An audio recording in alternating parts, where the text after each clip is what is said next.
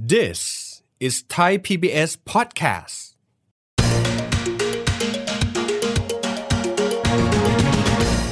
คนไทยอายุตั้งแต่ 20 จนถึง 80 อะครับร้อยคนเดินมาเนี่ยมี 16 คนเป็นหนี้เสีย ไม่สามารถจ่ายหนี้ได้ 3 งวดติดกัน แต่ที่มันน่าตกใจคนที่อายุ 22เนี่ยเดินมาร้อยคนเนี่ย24 คนจะเป็นหนี้เสีย คนอายุน้อยมันไม่ใช่ร้อยล้านหนี้เป็นล้าน แถมเป็นหนี้เสียเร็วๆ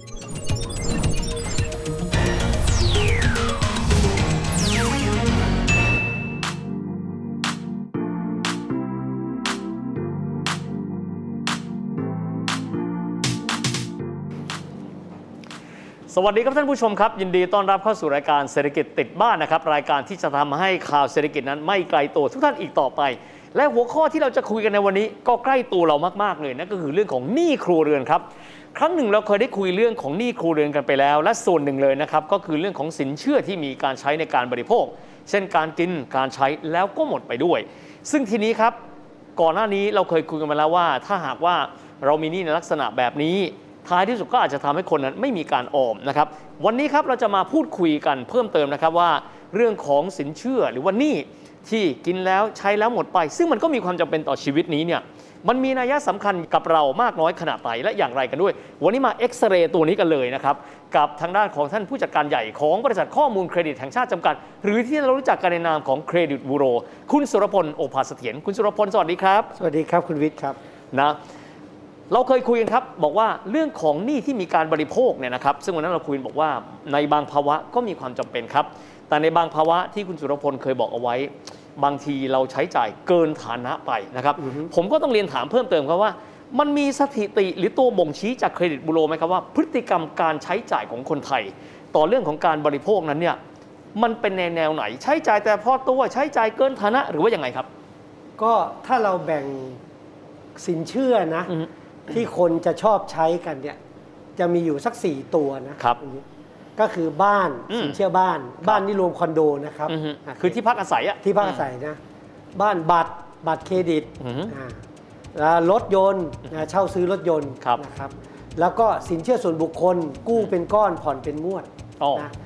ใน 4 ตัวเนี้ยใน 4 ตัวเนี้ยรวมกันทั้งหมดเนี่ยมันจะตกประมาณสักเอ่อ9ล้านล้านบาทครับนะครับ ในในหนี้ครัวเรือนนะอืมหนี้ครัวเรือนเรามีประมาณ 14 14 ล้านล้านนะครับที่เหลือมันก็จะเป็นสินเชื่อเกษตร เป็นสินเชื่ออะไรพวกนี้นะครับใน 9 ล้านล้านกว่าบาทเนี่ยนะ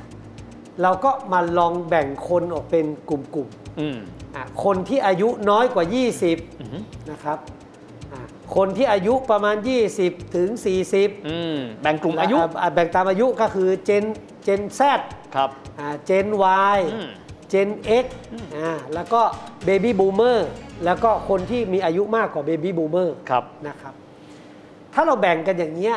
นะครับ เราก็จะมีตัวเลขว่า คนที่อายุต่ำกว่า 20เนี่ยนะอ่าซึ่งคุณพ่อคุณแม่ต้องไปรับรองการขออืมกู้เนี่ยอ่าก็ปีประมาณสักหลายหมื่นล้านนะโอ้สองสามหมื่นล้าน ไว้ที่คุณพ่อคุณแม่ต้องไปอ่าเนี่ยยินยอมไหมนะฮะอ่าเพราะว่าเด็กรุ่นใหม่เนี่ยอืมก็จะเริ่ม ทำธุรกิจใช่ไหมครับ กู้หนี้นิดๆหน่อยๆเนาะครับหรือว่ามีกู้รถยนต์อะไรเงี้ยอืมเช่นอืมคุณพ่อแม่ดาวน์ไว้ปุ๊บแล้วเธอก็ไปผ่อนเองอ่านึกออกย่างนี้อืมนึกออกนะครับครับ แต่มันมีหนี้เสียแล้วประมาณ 5,000 ล้าน จากก้อนนี้นะฮะจากก้อนนี้อืมที่เป็นหลักหมื่นล้านนะอ่านี่หลักหมื่นโอเคล้านอันนี้กลุ่มต่อมาคือกลุ่ม Gen Y ครับกลุ่ม Gen Y เนี่ย 4.5 ล้านล้านครับเกือบเกือบหนึ่งในสามของทั้งหมด20เลยนะนะอืเนี่มย20 จาก 20 นะครับ จนถึงประมาณสัก 40 นะครับอ่า4.5 ล้านล้าน เป็นหนี้เสียไปแล้ว3แสนล้าน โอเคอืม กลุ่มต่อมาคือ Gen X ใช่ไหมครับ ก็คือครับอายุแต่40 จนถึงประมาณสัก 50 55 กว่า 50 กว่านี่นะ ก็ประมาณสัก 3.3 ล้านล้านอืม นะครับหนี้เสียก็ 2.6 แสนล้านอืมนะในสินเชื่อ 4 ประเภทนี้ ครับ กลุ่ม baby boomer อย่างผมเนี่ย อืม ก็ประมาณ 1.1 ล้านล้านอืมนะครับ1.1 ล้านล้านครับเป็นหนี้เสียก็ประมาณ 70,000 ล้านอืมแล้วเราก็ยังเจอกลุ่มที่มีอายุมากกว่ามากกว่า 75 ปีขึ้นไปอืมนะครับ อีกประมาณ 2.6 หมื่นล้านครับ แล้วก็มีหนี้เสียอยู่ประมาณ 1.2 พันล้านอืมก็คือ 1,200 ล้าน เราก็จะเห็นเลย เฮ้ย มันไปอยู่ที่คนเจน Y 20ถึง40 นี่นะฮะอ่าเพราะว่ามันกู้ไปแล้ว4 4.5 ล้านล้านใช่ไหมครับเราก็ตามไปดูต่อว่าเอ๊ะถ้าเฉลี่ยของคนทั้งประเทศไทยเราเนี่ยถึงมีหนี้นะอือฮึและอยู่ในระบบฐานข้อมูลเครดิตบูโรนะในในประชากรไทยนี่มีอยู่ 66 ล้านคน แต่เป็นหนี้แล้วก็อยู่ในฐานข้อมูลเครดิตบูโรเนี่ยประมาณ 32 ล้านคน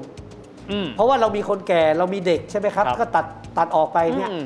คนทำงานบ้านเราจะอยู่ประมาณสัก 44 ล้านอืมอะ คิดง่ายๆ ก็คือ 44 ล้านเนี่ย32 ล้านเนี่ยอยู่กับเครดิตบูโรอืมคุณวิทย์ลองคิดภาพตามผมนะ คนไทยที่ทำงานแล้วเป็นหนี้ร้อยคนเดินมาเนี่ยอายุตั้งแต่ 20 จนถึง 80อะครับร้อยคนเดินมาเนี่ยมี 16 คนเป็นหนี้เสีย โอ้โห เป็นหนี้เสียหมายความว่าไงหมายความว่า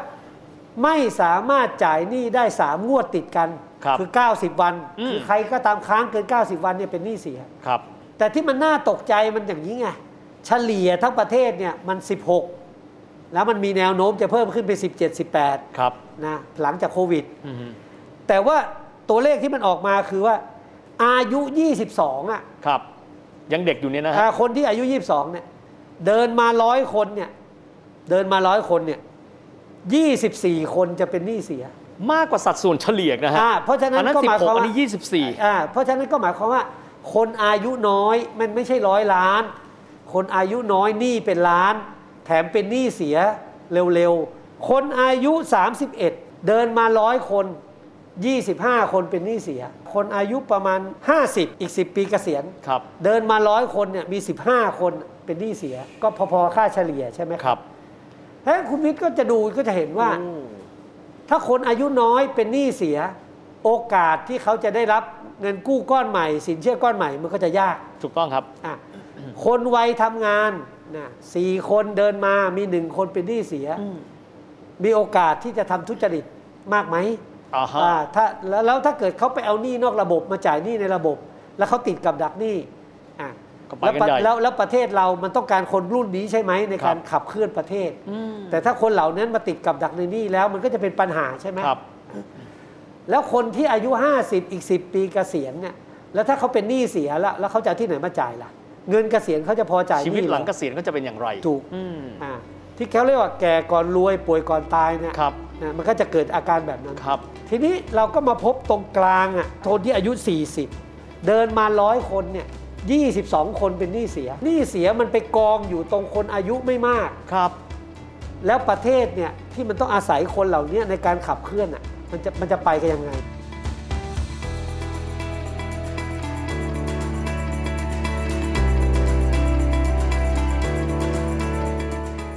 เอาแล้วเขาเหล่านั้นไปก่อนหนี้เนี่ยด้วยสาเหตุอะไร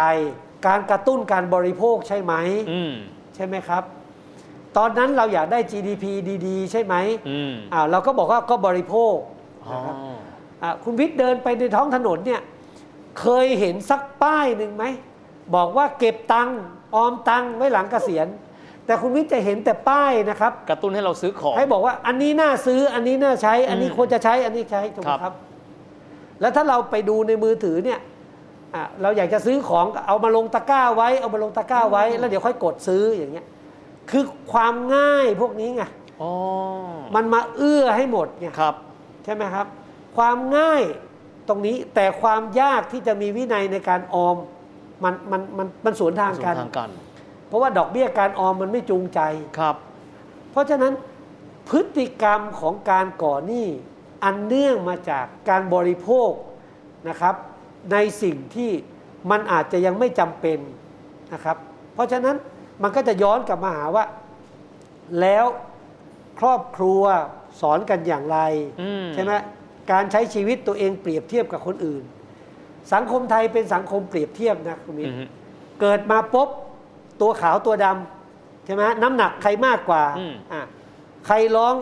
เอ่ออูแวได้ดังกว่ากันอะอืมใครเรียนเก่งกว่ากันโตขึ้นมาอะใครเรียกคุณพ่อคุณแม่ได้ก่อนอืมอืมใครเดินได้ก่อน ใครเข้าเรียนได้ก่อน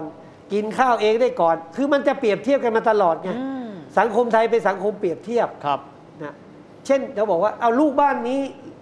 ทำไมเรียนสู้ลูกบ้านนั้นไม่ได้อย่างเงี้ยอืมอืมพอมันเปรียบเทียบกันโดยวัฒนธรรมอะในความรู้สึกพราะฉะนั้นการใช้ชีวิตมันก็เปรียบเทียบกันหมดครับ แต่รายได้แต่ละคนฐานานุรูปมันไม่เท่ากันอืมเพราะฉะนั้นไอ้ที่บอกว่าใช้จ่ายตามฐานานุรูป หรือใช้จ่ายตามสภาพที่มันเป็นจริง คุณสุรพลผมถามนิดหนึ่งอย่างเช่นกรณีของคำที่บอกว่าอ่าคนนี้ใช้เงินเกินฐานะหรือไม่อย่างไรนะครับ เราพอมีตัวเลขที่ทางด้านเครดิตบูโรรวบรวมมาไหมครับเอาอย่างนี้ครับอืมววิธีการกินอยู่นะครับอืมอ่าเขาบอกว่าอย่างนี้เลยคุณวิทย์ป้าถ้าเรามีหนี้เนี่ยถ้าเรามีหนี้พวกพวกกินใช้นี่นะอืมเราควรจะใช้หนี้นั้นหมดได้ภายในหนึ่งปีอ๋อนะอันนี้อันนี้ข้อที่หนึ่งนะครับ อันที่สองคนคนนั้นควรจะมีเงินเขาเรียกว่าเงินรองรังอะ่ะอืมอืมเงินเอาไว้เป็น safety เป็นเงินก้นเป็นกันชนถุงเงินกันน่ะชนอะอืมหกเดือนของค่าใช้จ่ายโอเคโอเค ถามว่าพวกนี้มีหรือยังครับก่อนที่เราจะใช้จ่ายฟุ่มเฟือยอืมอืมอะอันที่สามก็คือว่าถ้าคุณมีนะครับรายได้ร้อยบาท คุณควรจะมีหนี้นะครับ x อะและคุณควรจะผ่อนผ่อนหนี้ก้อนเนี้ยรวม x ทั้งหมดเนี่ยอืมนะ เดือนหนึ่งเนี่ยประมาณไม่เกิน 40%ของรายได้ อ่าฮะถ้าต่อดืเราอนมีถ้าเรามีรายได้ 20,000 ครับ นั่นหมายความว่าเราต้องมี 8,000 เอาไปจ่ายหนี้รวมทุกอย่างนะ อืมอืมเราเหลือกินใช้ 1 2ื่นสองอืม หมื่นสองหาร 30 วัน อืมวันละ 400 400 ค่าแรงวันนี้คือ 300 แล้วมาตรฐานเราอยู่ตรงไหน อืม ถูกไหมครับ ปัจจุบันเนี่ยตัวเลขจากการสำรวจเท่าที่ผมเห็นตัวเลขของอย่างเช่นเอ่อศูนย์วิจัยกสิกรไทยไปสำรวจ คนที่มีรายได้ประมาณ 5,000 บาท ปรากฏว่า 4,000 บาทจาก 5,000 เอาไปจ่ายหนี้ครับ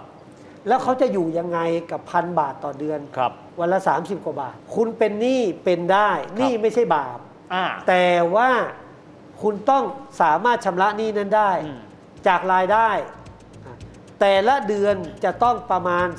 30 ถึง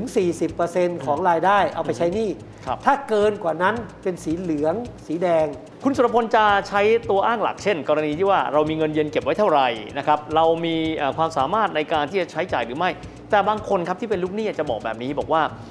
ถ้าเกิดว่าเราอยู่แบบนั้นเนี่ยแล้วเราไม่กู้หนี้ยืมสินเลยเนี่ยเราจะไม่เราโตใช่เราเราเพราะว่าเราไม่มีอะไรจะกินเขาพูดถูกแบบนี้คำพูดนี้มันมันมันมันสะท้อน ความ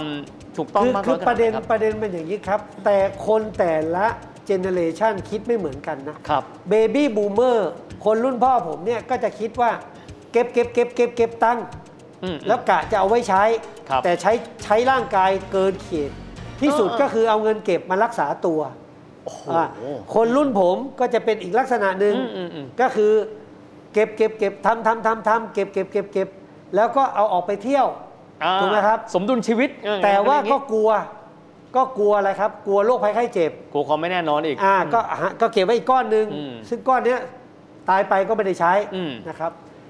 คนรุ่นถัดมารุ่นลูกผม เขาก็บอกว่า เอ้ย หามานะครับ ใช้ไปอ่าถูกไหมครับ หามาแล้วก็อืมไปเที่ยว หาครับมาแล้วก็ไปเที่ยว เขาอยากจะใช้ชีวิตเขาไม่แต่อยากรออมเขาไม่อยากรอแบบรุ่นรุ่นผม อืม คนรุ่นถัดมา ก็บอกว่าก็ใช้เลย หามาใช้ไปไม่พอไม่พอก็กู้เอาอืมมาเติมครับถูกไหมครับ แล้วก็ทำอาชีพที่สองอ่าอืมใช่ไหมครับ คนรุ่นผมเป็นอาชีพเดียวครับ คนรุ่นลูกผมมีสองมีอาชีพหลักอาชีพรองครับ ใช่ไหมครับอะคือคือแต่ละคนมันมีวิธีคิดในการใช้ชีวิตไม่เหมือนกัน เราจะไปบอกว่าต้องทำแบบวิธีเราสิ ถึงจะปลอดภัยไปบอกเขามันก็อืมไม่ได้ครับ แต่เราต้องเข้าใจ ของเขาว่าอืมเอ้ย เธอมีรายได้เท่านี้อืมเธอก่อนหนี้เท่านี้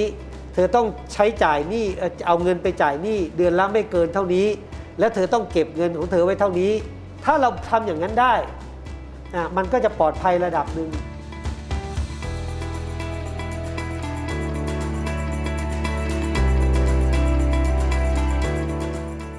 วันนี้ผมว่าได้เปิดโลกทัศน์มากนะครับว่าเรื่องของทัศนคติของเจเนอเรชันนะครับ ต่อเรื่องของการวางแผนชีวิตการวางแผนการเงินการก่อหนี้ความสามารถในการชำระหนี้นั้นไม่เหมือนกัน แต่สำคัญที่สุดครับคือเรื่องของการวางแผนและตระหนักซึ่งความสำคัญของการออมแล้วก็เรื่องของการที่จะวางแผนในระยะยาวเอาไว้อีกด้วย วันนี้ต้องขอบคุณคุณสุรพลมากๆนะครับที่มาให้ข้อมูลกับเราในวันนี้ ก็เลยต้องจบลงแต่เพียงแค่นี้ หวังว่าโอกาสหน้าจะได้คุยกับคุณสุรพลอีกสำหรับวันนี้เวลาหมดแล้ว สวัสดีครับ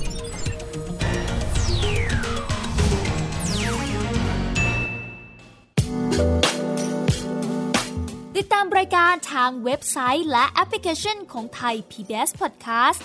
Spotify SoundCloud Google Podcast Apple Podcast และ YouTube Channel Thai PBS Podcast Thai PBS podcast. View the world via the voice.